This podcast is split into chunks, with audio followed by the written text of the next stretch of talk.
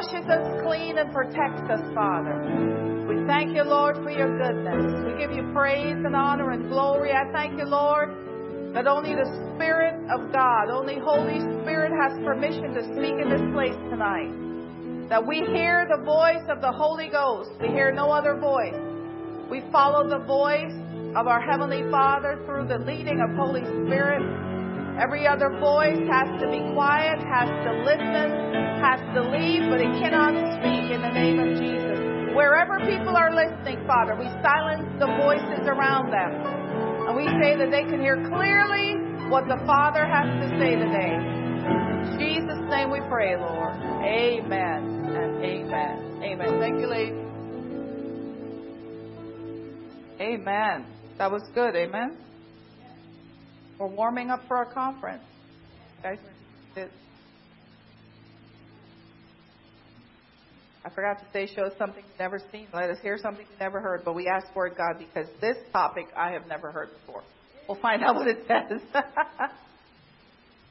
but um, it's exciting. Thank you, Miss Kelly. That was perfect. Um, we are getting ready for next level stuff. Amen? Might have to lower me just a little bit. But uh, are you guys preparing yourselves? I did a whole video today telling people to prepare themselves.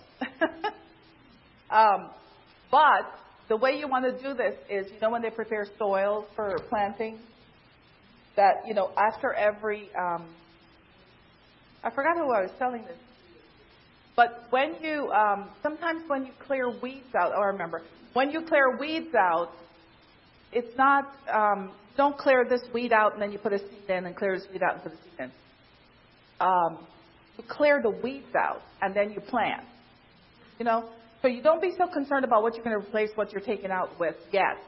First clear the weeds out. Like get yourself prepared. Like the best way to do it is to worship and praise and read the word. Like don't be concerned about getting stuff out of you you don't know what's in there. Just just worship and praise and read. And the Holy Spirit will start showing you things and when he shows you things you want to pay attention because those are the things that need attention. Right? So, um, so I just want you guys to be prepped. I, I, I want you to receive a lot from this, you know, ministry that's coming because you're here. so, um, I'm a little biased that way because we have many. Most of the people are coming from outside of here, and that is amazing and awesome.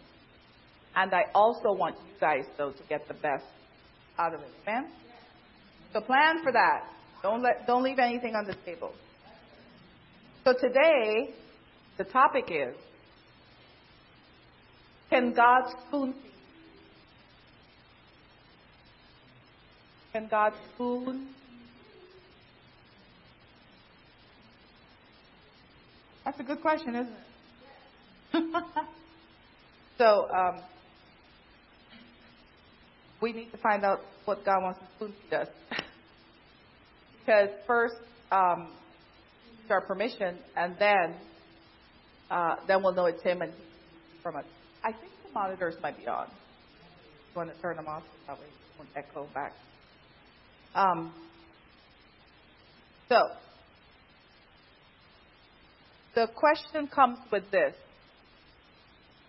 There's a difference in being fed and having food laid out in front of you. Right? So you could have could be brought somewhere. You could be brought to a restaurant and they could have a buffet. And um, whoever brings you there, the assumption is you're going to eat. Right? But you could go there and not eat.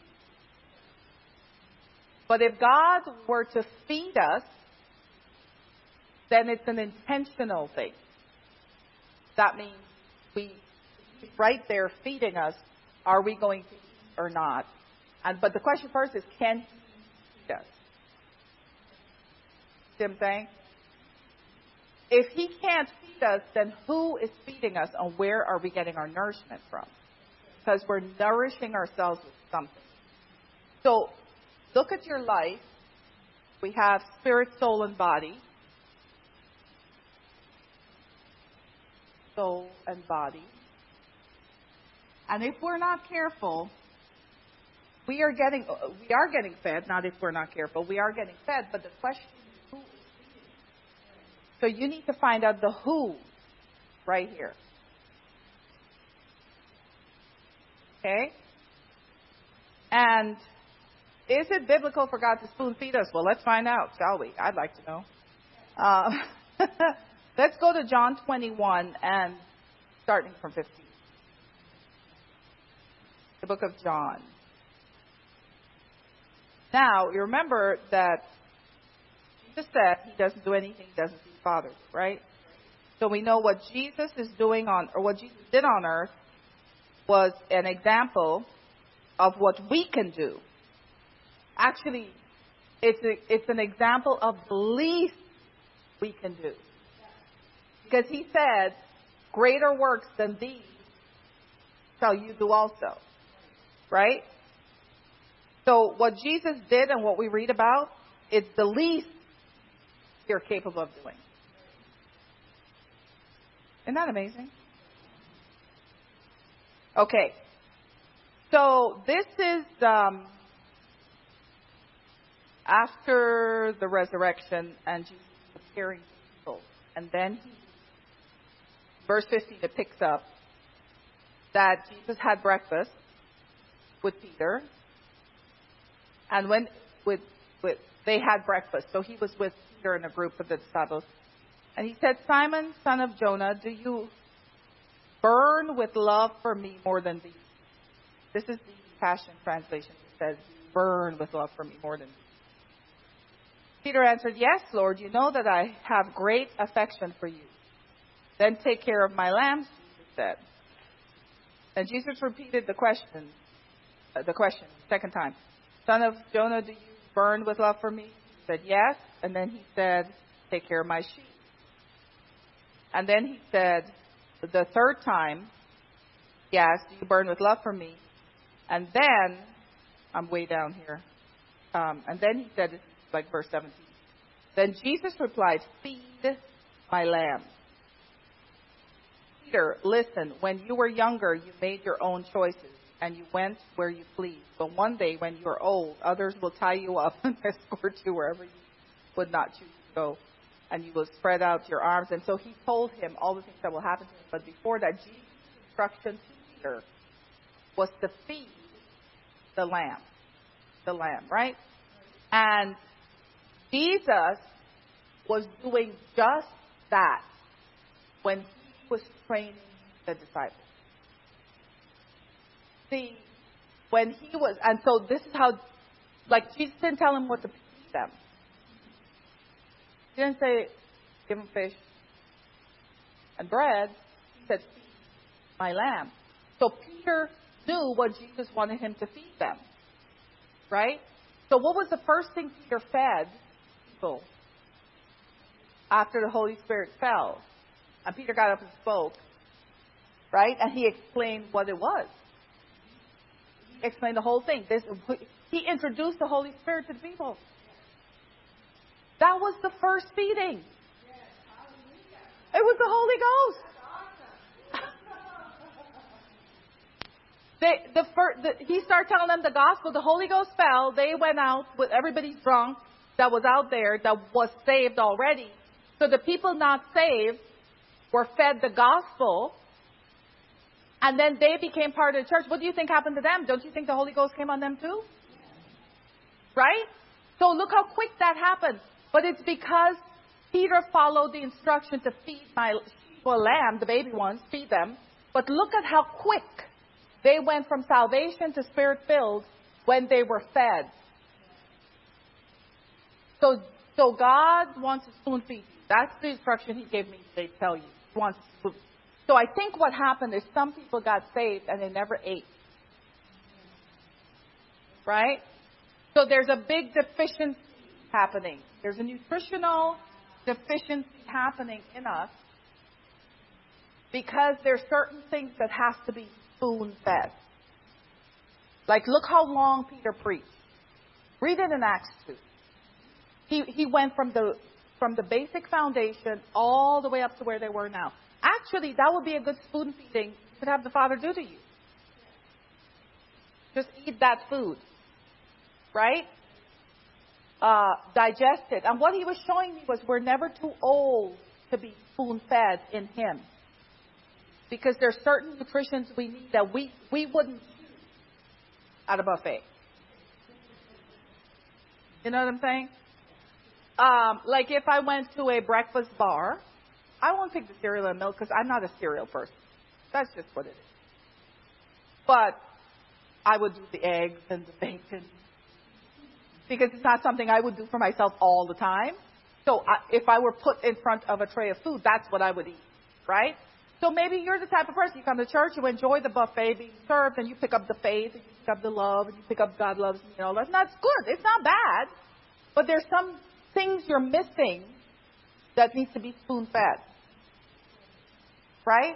And you need to ask the Holy Spirit, what nutritional elements am I missing from my walk with you, with God? What is the missing nutrient? You know, human body work, do things. Each of us might be the same. We might have somebody the same age, same height, the same weight. Everything is the same, but they might have dif- just having one nutritional uh, deficiency could totally throw off your functionality. But everything else is the same. And this is maybe why you go to church or you come to church or we go somewhere, you people at the same, they've been saved as long as you have, they're going to the same church. They're involved in church. You know, they're doing everything it seems like you're doing, but they're not there. There's something missing. This could be it. And it doesn't mean that you did something wrong. It just simply means that something is, there's a loophole there that nobody caught to help feed it, you know, to help give you that, that small piece of information that's missing to tie the whole thing together. But God wants to be the one to feed it to you. So the question you have to answer for your own life is, can God spoon feed you? And, and you need to decide if it's yes or no. And then He will do the rest. Right? And then we can go home now. So, so um, okay. So one of the things that I wanted, I'm going to give you Proverbs 10:21.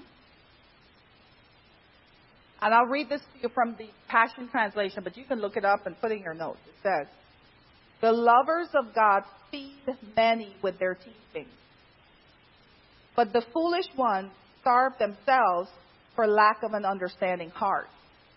So what God's trying to do for us is not to have us have a foolish heart. See, when somebody doesn't know something, you know, you notice how people are treated differently when they don't know how to read and write? They're grown adults. They're standing there. People start making accommodations, and if even if it has nothing to do with reading and writing, okay, you're having a conversation with them. You're not asking them to read anything or write anything. But when that piece of information is given, the assumption is all of a sudden they can't understand what you're saying if you spoke normally. I've seen it happen. people treat people differently if they know there's a deficiency in that area.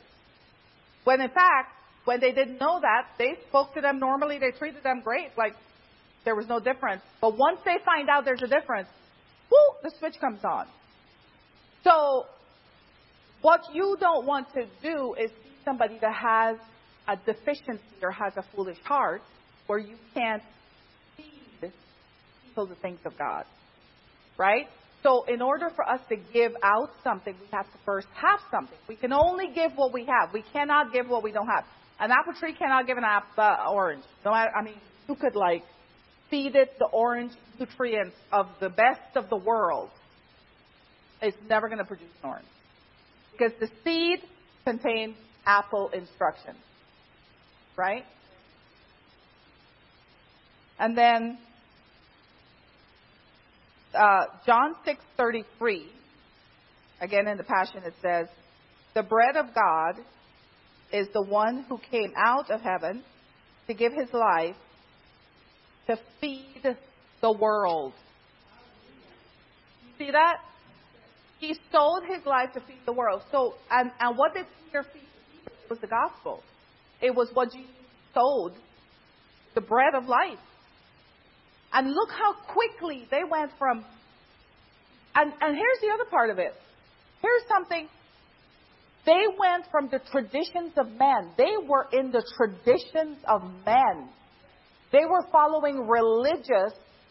Uh, they were following religion religiously. That's what I'm trying to say. Like they were into all the rituals and the customs and all these things that Jesus came to replace. And they went that quickly from all that to hearing the, to getting spoon fed the gospel and receiving it. And now they're part of the church that was moving in, in signs and wonders and miracles. They were the people in the book of Acts from the church. You see this? It wasn't the 120 that were doing all the stuff that was happening. It was some of those people were part of the 3,000 that got saved. See how quick that happened? And because they, they, they got spoon fed the gospel. So I would say to you, really, go back in Acts 2. Read how Peter fed the gospel and see if there's any elements of nutrition in there you're missing. And take it.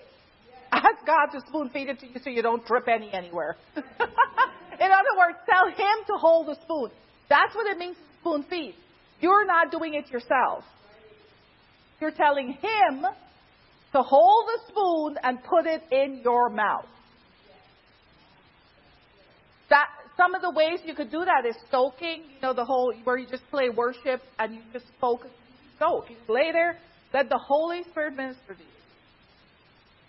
And let Him fill, I mean, it would happen so fast. Because think of the junk, you know, you ever did a detox? Yeah, I think that's what he was trying to get over. Let's get him to do a detox. Get all the, get all the worms out of the system. You know what I'm saying? And see, when God does it, He knows how much medicine we can take at a time. You know, He knows what we can handle. He knows what we're allergic to. Do you know you develop allergies over your lifetime? Like you might not be allergic to something when you're young, but as you get older, and it's all because of a buildup in your system that never got, you know, removed. So now you're piling stuff on top of it, and it's just causing this. Well, God knows how to clear all that. And you know why you would be allergic to something in the Word? Because you were taught nonsense. and so now you're having an allergic reaction to the truth. So God wants to be able to detox you the proper way so it's not an offense.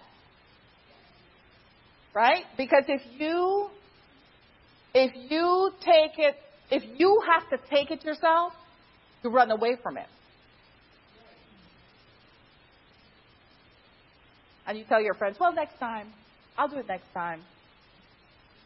But if you let God be the director of the spoon, He'll know what to give. You know what I'm saying? He'll give you this dose first, this dose, you know. And um, Me, when I work with my naturopathic doctor, I want to get rid of everything at the same time. But, well, let's just. Your body is telling us no. Okay, let's just listen for a minute. But, you know, you got to be wise, right? So this way, when you come to church and you hear a message and you, everybody's like, oh my gosh, we got it and we're all free. And you're like, well, what's wrong with me? There's nothing wrong with you. You're just missing something. That's all. So from now on, when that happens, here's your go-to. God feed me. Spoon feed me what I'm missing.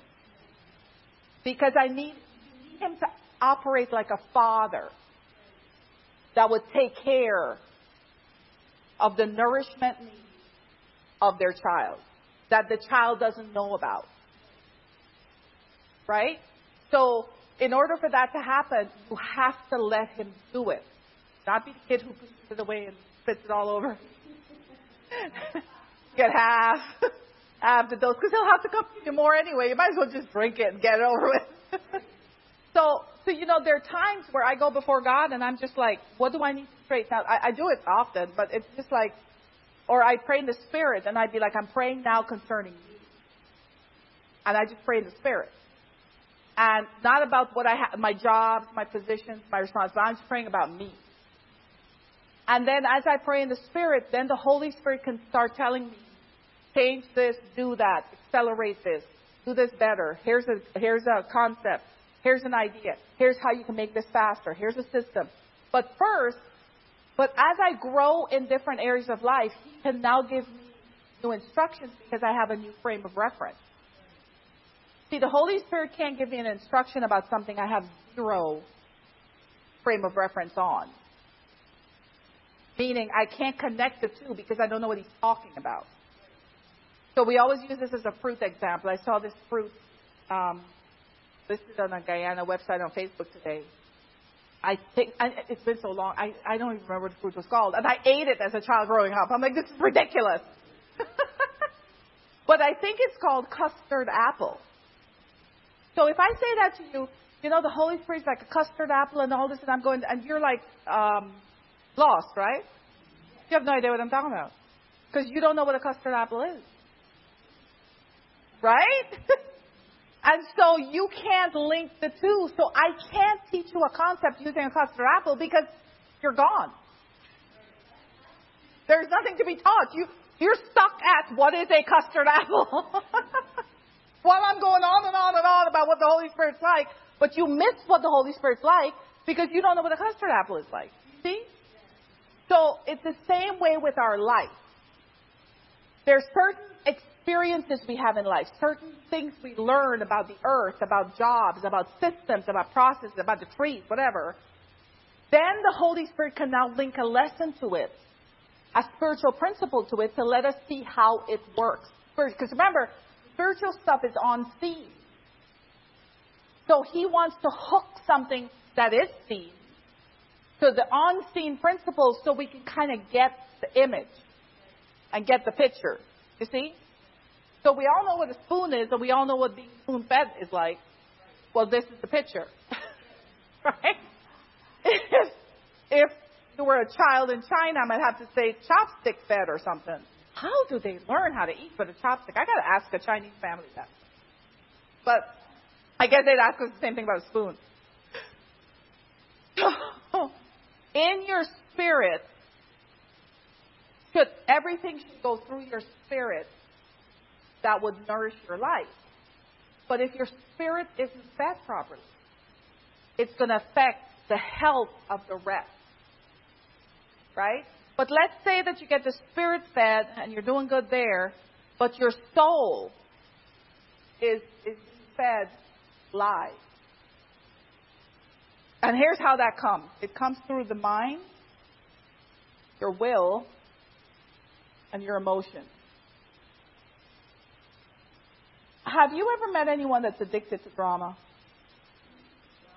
Yep.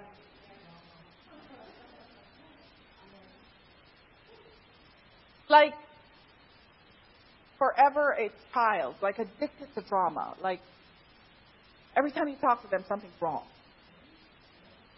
or they'll make up a story, or they'll tell you the dramatic details of a story where the ending is great, like everything worked out, but all the in between, like just drama, drama, drama. Well, in a movie, if you watch a dramatic movie, well, a movie that's a drama, I don't know. There's there's always a break. Like there's drama, but then there's a relief. Like there's something calm that's happening. You know what I'm saying? But when you're listening to a person in drama all the time, there's not never a break. There's never a relief. Well, imagine what that does to the soul of the person. You're just in it for a small time and you could barely handle it. So imagine what they're living in all the time. Right? So a good prayer for them would be, Oh Lord, spoon feed them the vitamins. detox, detox. But what needs to happen is there needs to be a calming of the mind, right? Because all this is the soul realm. The emotions are all the soul realm, but the mind has to get fed some nourishment. The mind is missing something. And what it's missing is the Word of God. See, if you look at a drama situation, I mean, you've seen a lot of movies. They try to do drama at Hallmark, it's hilarious. But if you, you see a real drama, right? There's, if you look at it, there's always a miscommunication somewhere. Every dramatic movie, every drama is set up with a miscommunication of information.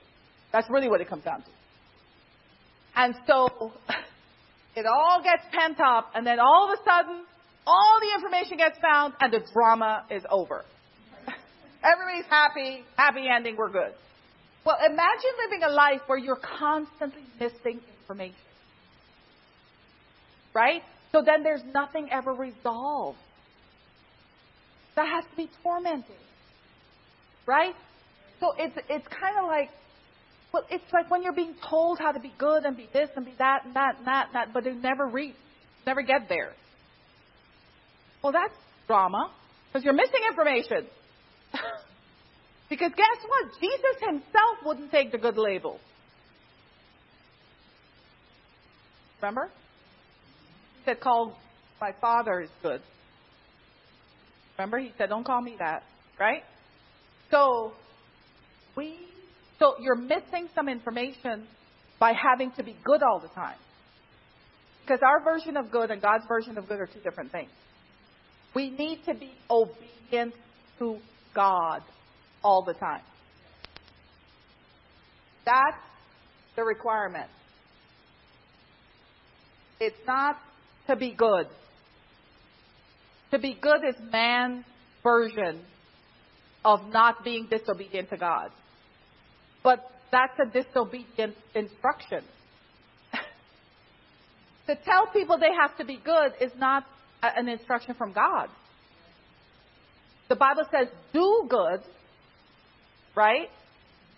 Meaning, do good work, like be kind to people, serve people. If you have something that someone needs, don't tell them, come back tomorrow and then I'll give it to you. That's power and control. If you have it in your hand and they need it, you give it to them. You're done. They're done with the problem and you're done with the obligation to them. You give it to them.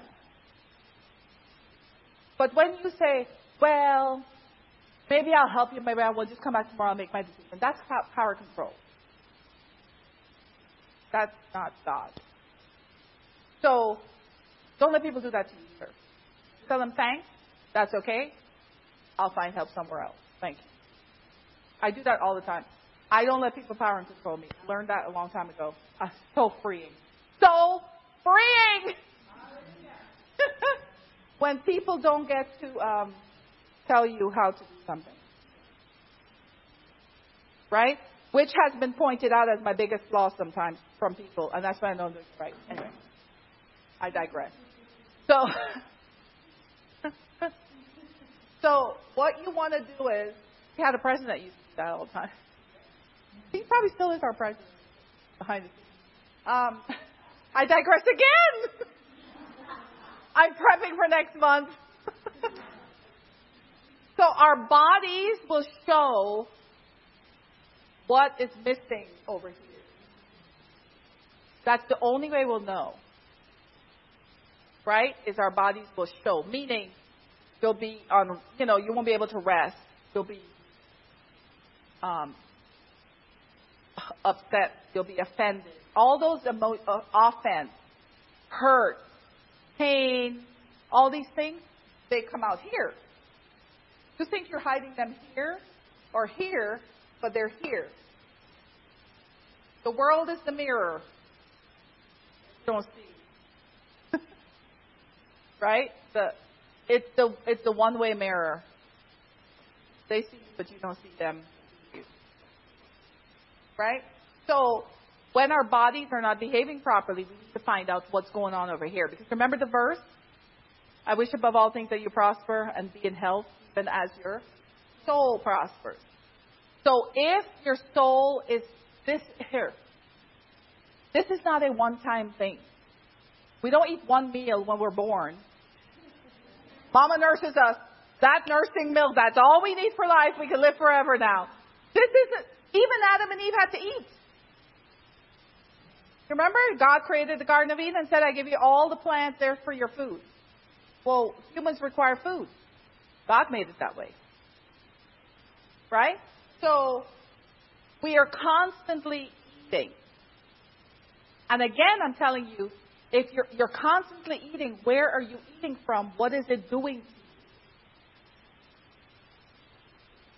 And if we ask God to spoon feed us, give us the medicine to cure the stuff that's going on that we don't realize we just picked up. See?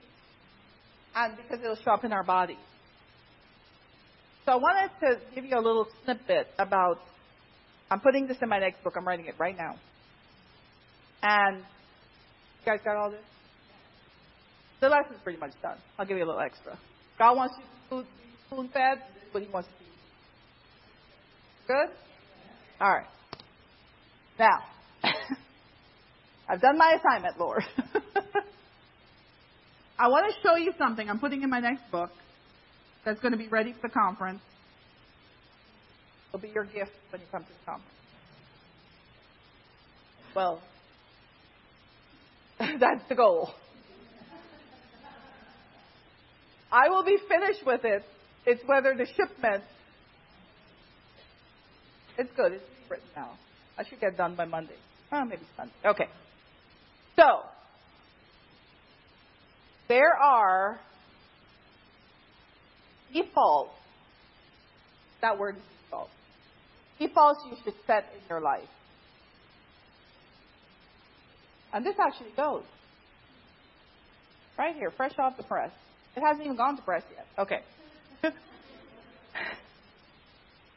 this is the order in which I wrote this book, but I'll. The first one, of course, is God. There's a God. There should be a God default in your life that you resolve any any issues you have with God. The default of God in your life should not be question of whether he's real or not, or is he good, or is he bad, or does he harm me sometimes, or what is God really? That that should not be your default of questions about God. Right? Your default about God should be God is perfect. God knows everything. God wants the best for me. Like, period. Like, that should be your default. So when the enemy comes to you and lies to you about God, your default answer is, God is perfect. God is, knows everything. And God wants the best. If you just said those three things as a default about God, remember Jesus only answered three things. Remember when the enemy came to him? And he tempted him in three things? He had answers already. He didn't even, it sounded like he wasn't even answering the same thing. He gave different verses from what the devil was using. The devil used scripture against Jesus. The devil used Jesus against Jesus. This is hilarious. So, he, gave him another part of Jesus that he didn't plan on because he didn't memorize that part of Jesus. So, um, he didn't even know he was talking to Jesus. Anyway, remember? Because they had to ask who Jesus was when he was ready to crucify. He didn't even know who he was supposed to kill. This is hilarious. All right. So you set your default, your God default. You got to fix that. If you don't have a good God default, your whole life's going to be a total disaster. Okay, then you need to have a decision default. How you make decisions. If you don't have a decision default, everybody else in your life is going to make out everything. And you'll simply be a spectator to your own life. And then when somebody, so if you were married and the, and the angel came to you in your room without consulting your parents, because she was still living at home, and asked you if you could carry Jesus in your womb, you'd have to say, um, can I get back to you? I need to go ask my mom and dad and my soon to be husband. See? Well, we're talking to women. You see how many people the devil puts in women's way for her to make one decision?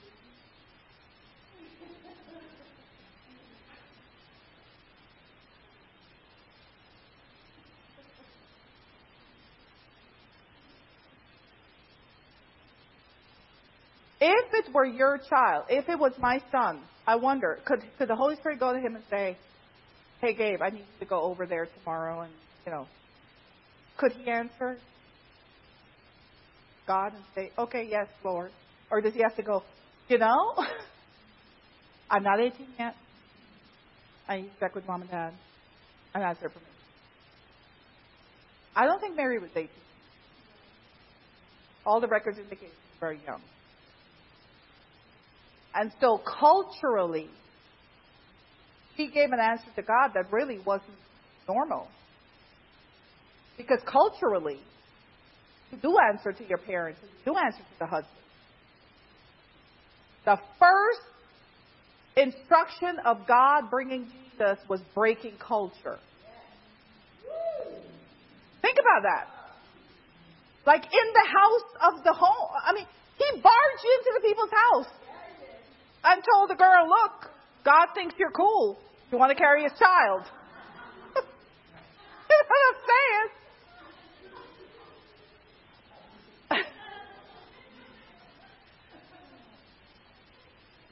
Isn't that something? That's the type of person that God will find favor with, because that's what he said. The Lord, God's found favor with you. You're highly favored of God. He wasn't. He didn't.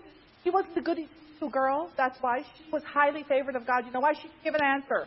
And her answer would be her answer. Like, yes, I want to do it. No, I don't. She just simply said, oh my, how could this be? I don't know. Man, oh my, you're telling me I'm pregnant. I know I didn't do anything.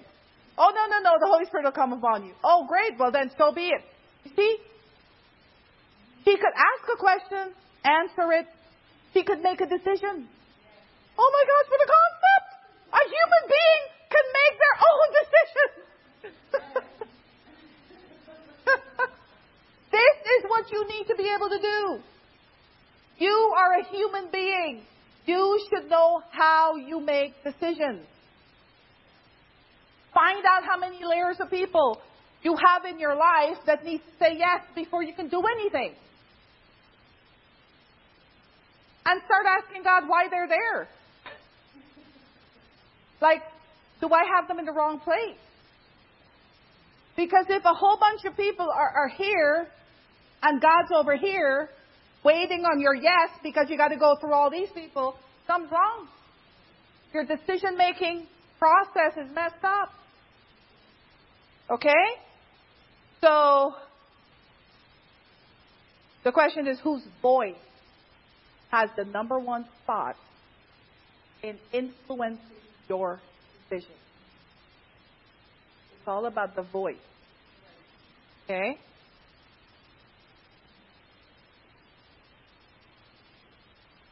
The next thing that you need to have a default on, you guys got that? Is relationships. For the love of God in heaven above, ladies. Set a relationship standard. You know this is where you ruin your life? Like this right here. And I'm not talking about breaking up with somebody or getting a divorce or anything like that. I'm talking about regular work relationships, friends relationships, family relationships. If if any of those things are off, you're off. You're kind of like you have to know who to avoid, what to not get involved. Like it's just crazy. Okay? So here's what you you need to have a standard for relationships, and your standard should be should involve um, the power and control model. Okay? So if anybody wants to power and control you, their relationship needs to be way down at the bottom on an as needed basis. Yeah, for real. Like you know when you go when I when I want to do business with people, like they have to be the only person that does this for me to take nonsense. Like I'm a big like I I'm paying you, service. Like don't push me off. But I put up with people a lot. The Holy Spirit showed me that's another level I'm growing in. Like you really have been putting up with these vendors you've been using for all these years, and they really have been ripping you off. And I went, oh my gosh. So I'm finding new vendors for certain. But you can get really comfortable. You know, and, and especially things that don't happen a lot. So, and then there's certain people that do it for you. So when it's time for that thing to come around, you just are too comfortable and too busy. You don't want to look for somebody else. So when we live our lives like this in relationship, then the only reason we would leave that relationship is when something really, really bad happens that you can't change or you can't control. And that's what pushes us to leave. But that should it should never get there. You know why? Because you've got it up here set. So you have to decide what type of people have what type of access to your life. That's how you handle relationships. Right? Jesus had the same thing. Remember, Jesus taught crowds, thousands, you know, all these people would come. But he never, they never know, they never knew the why and the how of many things he taught. But he told them to the disciples. Right? Because they would ask. But even of the disciples, he still had some disciples that got more access than others. And all of that is based on relationship. And that simply means the ability to relate without offense. Relate without offense.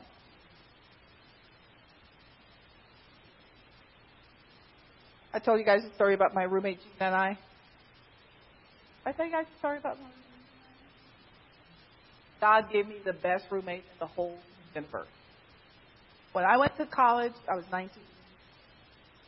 I was a couple years fresh off the boat, but as they put it over here. But I'd been living with my parents in America, which means practically I had no American culture experience whatsoever. I was living in a Guyanese house.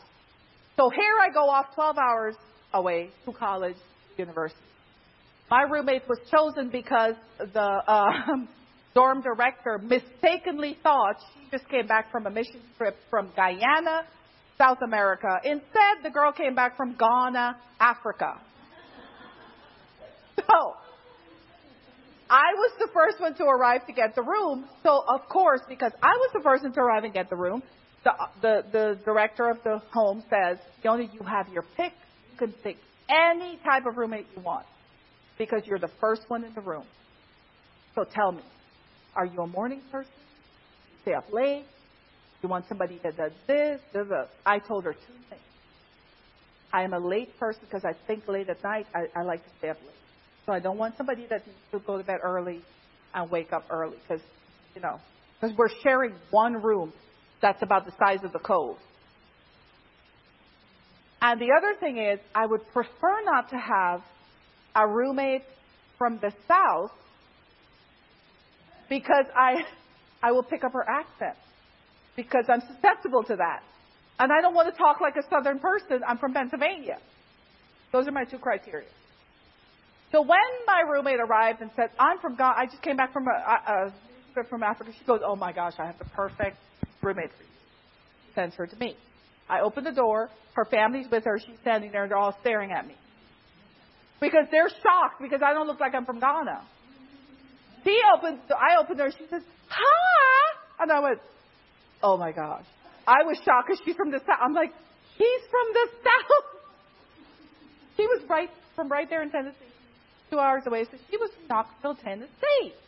And so, so she was everything that I asked not for, she was. She woke up early in the morning. She had to go to bed by a certain time because she was done for the day and all this. And I thought to myself, if I had asked for who I wanted, I wonder who would have got me. Because it wouldn't have been the right person. But God set it totally up, right? So what she did for me was, I was so like not, I didn't know what was happening in America. I, did, I wasn't used to American culture as well, you know, as much. So she broke me out of my shell. We socialized. I never saw somebody socialize so much. Everything she did, I would do because I, I would thought the first time we went somewhere, like we went to a gathering, I thought she knew everybody in the room. I was like, wow, she knows a lot of people. When we got back to the, you know, dorm, I said, man, I didn't know you knew so many people on campus. I didn't. I just met them all tonight. What? so then I learned, well, wait a minute. This is how you do it. Just go up and start talking to people. I started doing that. He was with me the first time I met Doug. All these experiences. But here's the thing. We were having this chat with two roommates in college, in another college, like a couple weeks ago, and then I, re- I remembered all these. Her and I we were roommates for a year and a half, and then I went off to Regent University. We had one fight. And she laughed because she said it really wasn't a fight because Fiona did nothing.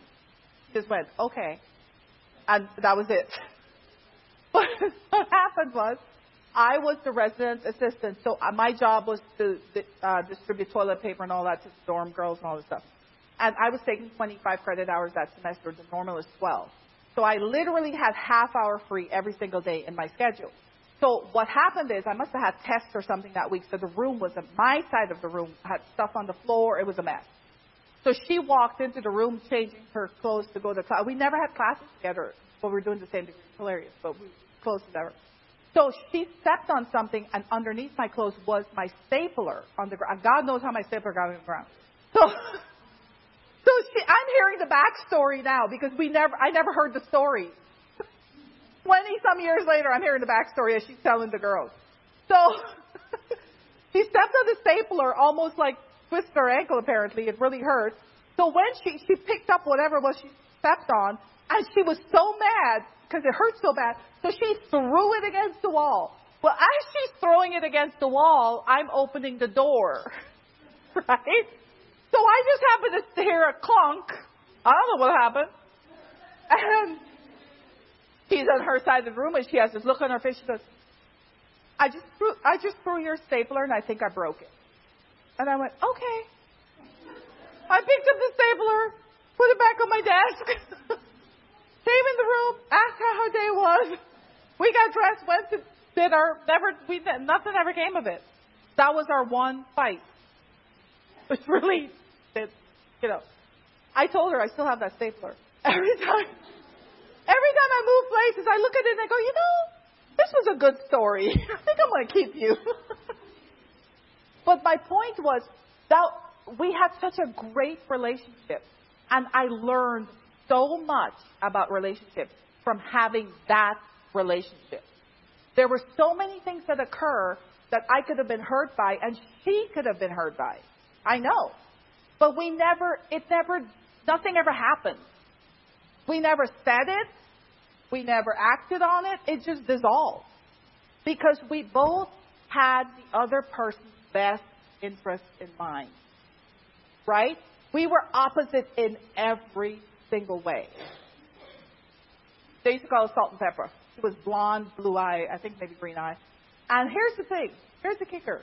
Her and Doug were the only two Word of Faith people on the entire campus.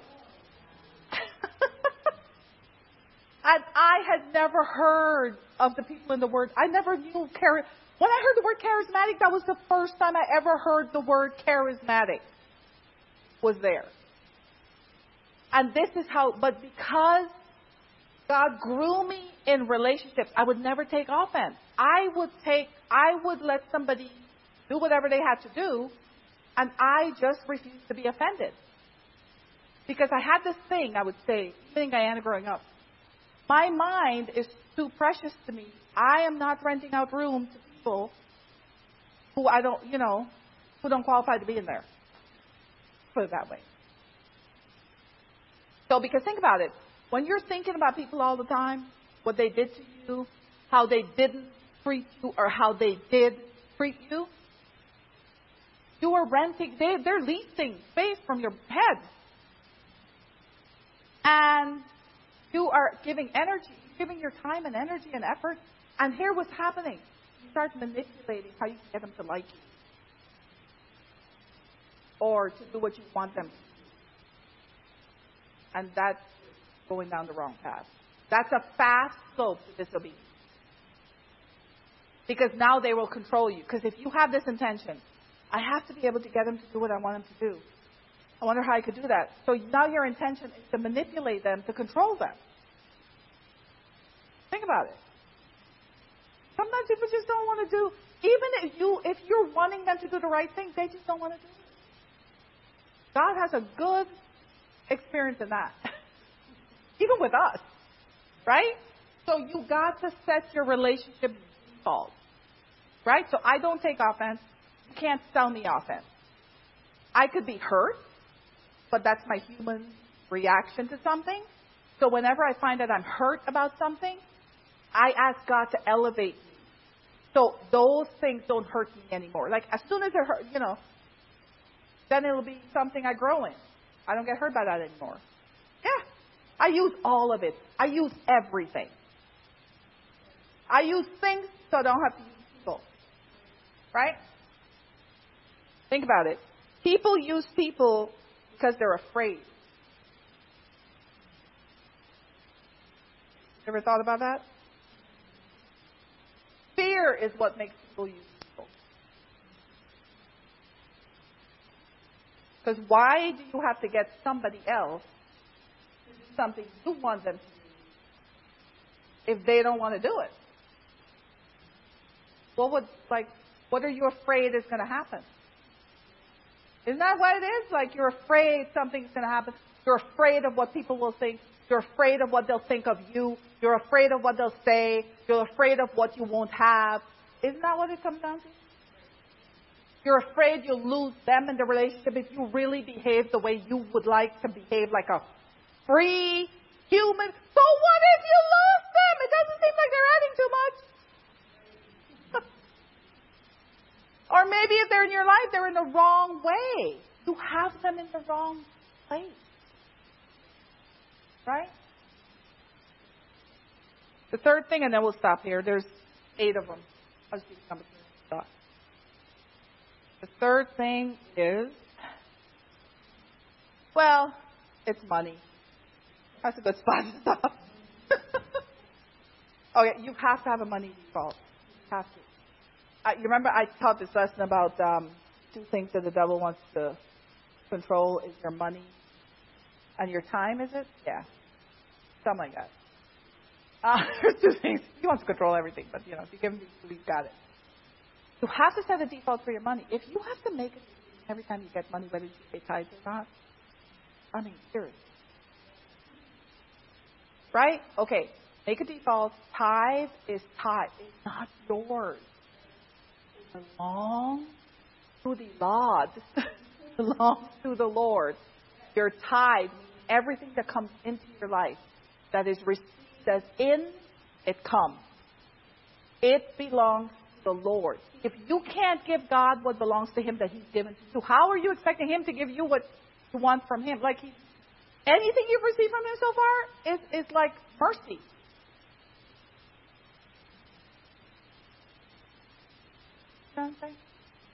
The money thing, got to set defaults money. You have to become generous. So, some people say they don't feel God's love. Here's a spot you might want to check. God loves a cheerful giver. So sometimes you See, God's love doesn't change. Like his his potency of love for us doesn't change. But our ability to receive it is where it comes where that is. So when you are a cheerful giver, you will feel God's love. Because you're doing something that is like his nature. Not when you tithe, when you give above the tithe. So if you are living a life where you don't feel love, you might very well be messed up in the money department. For real. Like as simple as that is, honestly. That may be where your block is. Because you're not allowing the love that he has for a cheerful giver to come in. That and so and and that is a direct operation of his nature. I remember seeing a smile on my mom's face. Oh my gosh. I saw it Sunday when Grace was doing her thing. Exactly how my mom would be. She when she would give somebody something, oh my it's like she'd get all giddy about it. and especially when she's like sneakily giving people stuff. I mean, she gets even more of a kick out of that. Like, she would just be like all glowing. I could tell when she walks away from somebody that's leaving or going somewhere, I'd be like, I could tell mom what you just did. She goes, because she had this look on her face. That was just her. You know what I'm saying? So it, God loves that. He loves a person whose joy is just give people stuff. Like they just get a kick out of it. You know what I'm saying? it's like adrenaline just kicks in. right? But the Bible actually gives us instructions for people who measure what they give you and like have to like act like if somebody gives you something ask me about it, like. When you have handed it over to me, it is no longer yours. It is now mine. Like that's the that's the right? I had somebody, I'm telling you this honest truth. I just about but I was being brave. Somebody gave me a whole bunch of clothing to try on. And they wanted me to try it on. Anything that doesn't fit. Make sure you bring it back to me. And then I will decide if they go to Goodwill or not. I'm thinking. So you empty your closet you don't have the guts to give, get rid of it. Like, can't. So you're going to pass it through me. Give me work to do. So then I now owe you something because now I got to think about, oh my gosh, did I try on the dresses and did they fit? First of all, how, like, anyway. So I had already had the stuff put in the car before I knew all these rules. So I was gracious and I was like, but I thought to myself, that is never happening. However, that slipped through the cracks, never happening again. So I think what I did was just can't bring them all back.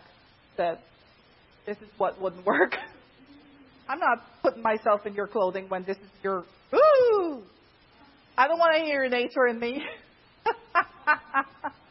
okay, so if you are that person, I don't know if anybody here is. I'm not judging anybody. I'm just saying. This is my experience. If you are that person who wanted to change that nature, because that's not God's. Everything that if you oh do a search, do a search on free and give on the Bible. You know the online you can do a search on the Bible and see what comes up in different versions. A lot of things that the Bible says God gives us, it's freely. He gives us freely. Wisdom is given freely. You know, the, the only criteria is that you ask in faith, which is the currency for exchange. That's all it is. That's all it is. You're not buying it. You couldn't buy it. Right? But when you ask for it, you have to actually realize it actually exists. So, yeah, you can have it. Because if you ask for something that you don't think exists, and you get it, you're not going to know where it came from or what it's for. This is the, this is a, again, This is a relationship between us and God. It's not a power and control. God isn't dumping stuff on us and say, you better take it.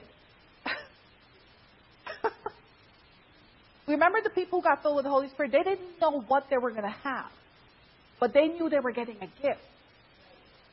So they waited. And look how long they waited, which proved they wanted it. And they didn't fight. They did not get into a fight. The people who waited knew how to have relationships. You know why? Because Jesus asked 500 people. He wanted a relationship like that with 500 people that he personally, personally invited and talked to. And only 120 took on the relationship. So they already knew how to have a relationship with the highest person you can have a relationship with. So when they got together, there was no fighting. Because they already knew how to relate. Right? So, okay, it about the money? You should have thoughts about giving things away. Not thoughts about how you can keep things. You know, people have thoughts about how they can keep their money, how they can make it grow for themselves. if I have that, that's not the end. How I can make it grow so I can give it away. My end is always how I can give it away. When it comes to money, your final thought on it is how you can sow it. Always. And it should have a label. This is a seed I'm sowing. Because money is the, only, is the most neutral seed you will ever have. Money is the, is the thing you can name anything. But you see how the devil ruined it for you? And name it and claim it, people. To blab it and grab it. Well, they're happy. The people who give to their ministry don't seem to have a problem with it. Why do you, why? See, people get offended when other people are giving to other people. They think that the people are being taken advantage of. Okay. Well, don't you think God's big enough to take care of any robbers in this midst? You got to get this stuff out of you. Wrong. You got to have, got to have a default of money. It can't be what other people should do with their money. Like if your default is you don't care what other people do with their money, you'll never get offended if someone is robbing somebody. It'll just be like, Lord, open eyes of people that need to be opened. Thank you. You're done. Leave them alone. Unless you're the prophet sent to prophesy, say, stop robbing people, leave it alone. Right? Yeah. You know this here we don't beg people for money? I think it is it is a mar on God's image for us to have to beg people for money. Like, this is God's business. Like, are you kidding me? We've had people try to use money to control us. Are you kidding me? Who do you think I work for? Not you. you see what I'm saying? But when you have a money default already said, these things don't touch you. Right? They don't touch you. I'm constantly thinking about money coming in for certain things. Has nothing to do with me. Always has to do with somebody else. but that's just, we got to start thinking that way, right? When Jesus multiplied the bread and the fish, he didn't think about he was hungry. He thought that the people were hungry, right? I'm sure he was hungry too because he was there just as long as they were. He was the one doing the teaching. But he, that's not what he thought about. He thought about the people being hungry. And the disciples thought about their limitations. Right? So, see. Okay, so just not so we end on just money. Calm. Calm. Uh, are you guys good? The next one is your conviction. So your conviction to get stronger in the things of the Bible and weaker in the things of the flesh. So when you were a baby Christian, you would easily get hurt if somebody didn't want to take you to church because you couldn't come to church yourself. And you'd get upset the pastor because he would call you. Nobody knows you were missing for five months. right? The baby Christian, it's understandable that your flesh was hurting and you're crying because you felt alone, nobody cared for you. But 20 years later, still having this problem. It means that you grew that part of your flesh and you never grew the part of your spirit that says that, Lo, I'm with you always, even to the end of the earth. Do you understand what I'm saying? So your spirit man in the convictions of things, it means when you're alone, if you're thinking of doing something that would hurt somebody, hurt you, hurt the kingdom of God, immediately get convicted. Okay? Your spiritual conviction has grown. Versus having constant thoughts of like how your flesh feels terrible, you just want to leave this earth. Okay, that's a terrible condition. Terrible condition. Or you just won't do something because you're rejected. That's a horrible conviction. You're going to be rejected every single day, probably. Something's going to reject you. Your computer will reject you for crying out loud. You understand what I'm? So your convictions have to be set to the Word. A good place to start is fruit of the Spirit. Grow in the conviction of the fruit of the Spirit. Galatians 5.22. Look at all of them and see how much, when we're in traffic jams and stuff, and there's all this, and we're going along this, I would always say, my patience tree is pretty full, thank you. I got enough for this whole trip. you see what I'm saying? So those are that's the convictions you pull from, right? You, you, if you set so the reason for all these there's many more, but the reason I'll close it here. The reason for all these is this: when you are in a corner by the enemy, when you only have one sentence to say, when you have to think quickly, all those scenarios, if you set these things as default, this is how you function. Boom, that's what that's what will come out. That is what will come out. But if your relationship model is set to because they do this, I'm going to do this to them, then you are just like going to live a life of drama. It's going to be bad. You're going to have these ups and these downs and these highs and these lows, and people are going to hate you. And like, oh, and then fear is going to come be your comforter, and oh, it's so right? So the final thing is God needs to spoon feed detox or whatever, nourishment, detox, whatever you need. Let God spoon feed you what's missing. Get your vitamins up, your spiritual vitamins. You are, you have permission from the time. Listen. From the time the sperm and the seed met each other in the womb of your mother Wombs are only in mothers, by the way, for the world to know in case that's message somewhere. Um, you, right there, the spark of life happens. That is the formation of a free human. You are, you are a free person. So for somebody else to make it free, that's himself is God's order.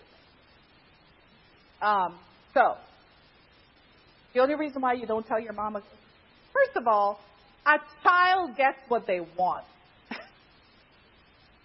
you know, a child screams and cries until you give them milk or whatever because they can't talk? That's called a will. that right there. That right there. Except when you become an adult, you don't scream and cry and carry on and throw a tantrum. You leave situation. Say thank you. Thank you for serving. Goodbye. Go do what you got to do. And then you can try to figure out what's next. But every, like I look at my kids, I'm thinking they're free people. I just got to figure out how to train them to make decisions. That's my job. but they are still free to make decisions. And I should be free to help should those decisions not be the right ones. But then I got to ask, is it the right one because I said so or because violates God. Right? I don't think we'll have a problem with Josiah. He's pretty much set on making decisions. we should have to accommodate. Okay? And this is what I told somebody on the phone the other day. They were asking for parents. Have any that we use? I said, no, actually, don't. Kind of talk, talk to people. But know, but I do. I say, but I do know this: you cannot raise John the Baptist.